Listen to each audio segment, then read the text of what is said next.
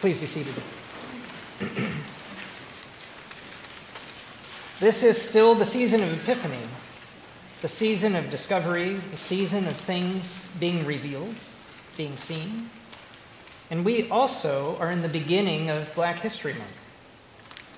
And there was a remarkable story on NPR a few days ago by the reporter Sandhya, uh, Sandhya Dirks about the family of Carter G. Woodson. So I've spoken about Carter G. Woodson before. Um, many of you, I'm sure, know who he is. He is known as the father of black history. He was an African American historian, lived in Washington, D.C. for most of his life. And in fact, his home and his office have become a museum in the Shaw neighborhood on 9th Street. You can see it. Just north of there is a park with, that has his name on it and a, a beautiful statue of him that is there.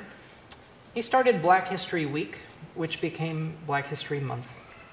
But the story on NPR was not actually about him. Ah, this is on. it was not actually about him, but about his relatives people related to him. First, we are introduced to a young man, a student at UC Santa Cruz named Brett Woodson Bailey. Brett, who grew up knowing that his great great great uncle was a great man, Carter G. Woodson. Um, and Brett also describes what it's like being a student at UC Santa Cruz, um, being a black student on campus that is mostly white, and how that feels. We're also introduced to one of his cousins, a distant cousin of his, who's actually nearly six decades older than Brett, who has known him since an early age and really been part of his life, sort of a father figure helping as, as he grew up. And they're very close. But the surprising thing is this cousin, whose name is Craig Woodson, is white. Brett talks about how when he discovered that he had a white cousin, he was very surprised. He said, None of my other cousins are white. Um, he hadn't thought about how that might be. And so Craig, who is interviewed in the same story, um, shares about how growing up, he knew that his family could date themselves all the way back to the early days of colonial America, back to Jamestown. And this was always a point of pride that, they knew their heritage. But as he learned a little bit more, um, started to do his own research, he was appalled when he found out that his family in 1619 purchased six of the first 20 Africans brought on the ship the White Lion to the shore of America. He was ashamed to admit his real family history to anyone. What Craig Wilson, uh, Woodson does is he is an ethnomusicologist. His specialty is African drumming and rhythm. And uh, many of the people that he's closest to are black, and he did not want to tell anybody about his family history. But he did share with one of his closest friends, a woman named Betty Cox. And he describes it. You, you hear it um, on the NPR program. Uh, they actually record the way he tells this story and he's crying. He says, without bat- batting an eyelash, his friend Betty said, I know some Woodsons. I'll introduce you to them. People related to Carter G. And so, of course, he took her up on that. And he got to know people who were distant relatives of his. And they all did DNA work and they found out that indeed they are related. So the interviewer asked Brett, the young man, How do you heal the past? A big question, hard to answer. It turns out that Craig, also not knowing how to do it, has been trying to learn how do you heal the past. He took initiative and invited the black Woodson cousins to join with the white Woodsons at a meeting together in a church where he offered a formal apology of what had been done in the past. They play audio of it, and as I feared it might be, it sounded incredibly awkward, incredibly vulnerable. And he shared, reflecting afterwards, that as important as it was to do that, really, it probably was more of a gift to the white Woodsons than it was to their black relatives. But they did it. The more important thing, I think, is the way that real family relationships did get formed. And the way that Craig and Brett have a, a real kinship, more than just nominal, showing up for each other. And the takeaway, you know, after all of these things being revealed, being seen, the season of Epiphany, the story is full of things being revealed, life changing things. The takeaway is, was the discovery for Craig Woodson that the closest answer to this attempt to heal the past is to show up in the present.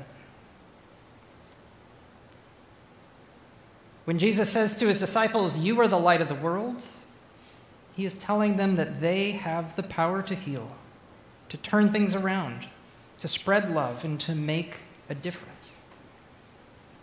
To let their light shine on the darkness and the hurt and the injustice that is found in the world. Bible scholars point out that this is a really unusual thing for Jesus to say. Um, in other places where the phrase the light of the world is used, it's only used to describe God. God is the light of the world. Or later in the Gospels, Jesus says, I am the light of the world. But only here does he look out at humans, at these bumbling apostles, very flawed, and he looks at them and says to them, You are the light of the world an incredible elevation of these people. He also tells them that they are the salt of the earth, which is a slightly mysterious phrase, but salt at Jesus' time was a precious commodity, incredibly valuable. And salt was used for two things primarily one to season, and another to preserve. Salt has the power to preserve. So, salt adds life. In fact, through science, we've come to learn that a certain amount of sodium is needed for us in our bodies in order for them to function properly. So Jesus says to these disciples and to us, You are salt. You are light. You are life. And this gives us hope. Hope because we have received these gifts and they are not for us to keep to ourselves. The Lord needs us to share them, to spread them, and to bring light and life to the lives of others. Today at St. John's, it's our annual meeting, and we have this chance. If you weren't able to attend the meeting that was at 10 o'clock, and I apologize for running over, I was, thought I was watching my watch, but I had too much to say. Um, so we started this service a little late, but uh, if you didn't get to attend it, it was recorded. You can watch it online. It's a chance for us to reflect on where we've been, where we are, and where we're going. And in this beloved parish, there is a lot to celebrate. There's a lot of light and a lot of life. But also, it's worth reflecting on and noting that this is a very old church. Seen a lot. And we have had some of the most prominent people of American history walk through these doors and worship here in this space, in these pews. Visitors often ask me about the kneelers that are here. We have these needlepoint kneelers that have a, a kneeler for every president, starting from George Washington. And, um, and I like to explain to them every president gets a kneeler, good or bad. they all get a kneeler the same size, same shape. We were the church of William Seward. He was a member. His pew was pew number one, which was right over in that area. Um, I recently read that he invited Emerson once as a guest to sit with him in his pew. William Seward was a sponsor of Harriet Tubman. Um, he, I was delighted to see in the movie that came out recently about Harriet Tubman that he played a role. He was one of the characters in the movie, and he was played by devoted Episcopalian um, uh, oh my gosh, Waterston. Say the name. Sam Waterston, who has worshiped at St. John's. um, well, he was a member of this church, but so was John C. Calhoun, uh, one of the most well known proponents of slavery. Many of our early members of St. John's owned enslaved people and profited from owning enslaved people and from their toil. There are also stories of the Reverend Holly, who baptized and married both enslaved and free men and women, and of their names being recorded in our church register right next to and with dignity beside the names of the most powerful people in our country. We have a lot more to learn about our past, and some of it will be uncomfortable, especially for those of us who are white and who may not know or, or realize the invisible or even not so invisible privileges that we stand upon. It may be uncomfortable like it was uncomfortable for Craig Woodson. But as Jesus says, the truth sets us free. And from Brett and Craig Woodson, we can learn not to let the fear that dwells around shame and guilt prevent us from the sacred act of being present to one another anyway. To care for each other, to show up for each other, to be family to each other. Because we are God's family, and this is light. A little bit later in the service, we will hear the choir sing a setting of the song, This Little Light of Mine. And it's a, a wonderful setting. It's actually done by former music director Bill Roberts.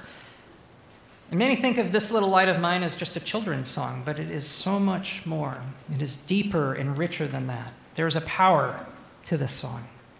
And during the civil rights movement, this song was sung by men and women who were afraid of being beaten and mistreated when they stood up for their rights. But these words, this little light of mine, I'm going to let it shine, gave, gave the people the power to face down the hate that surrounded them, to continue to be light instead of hate.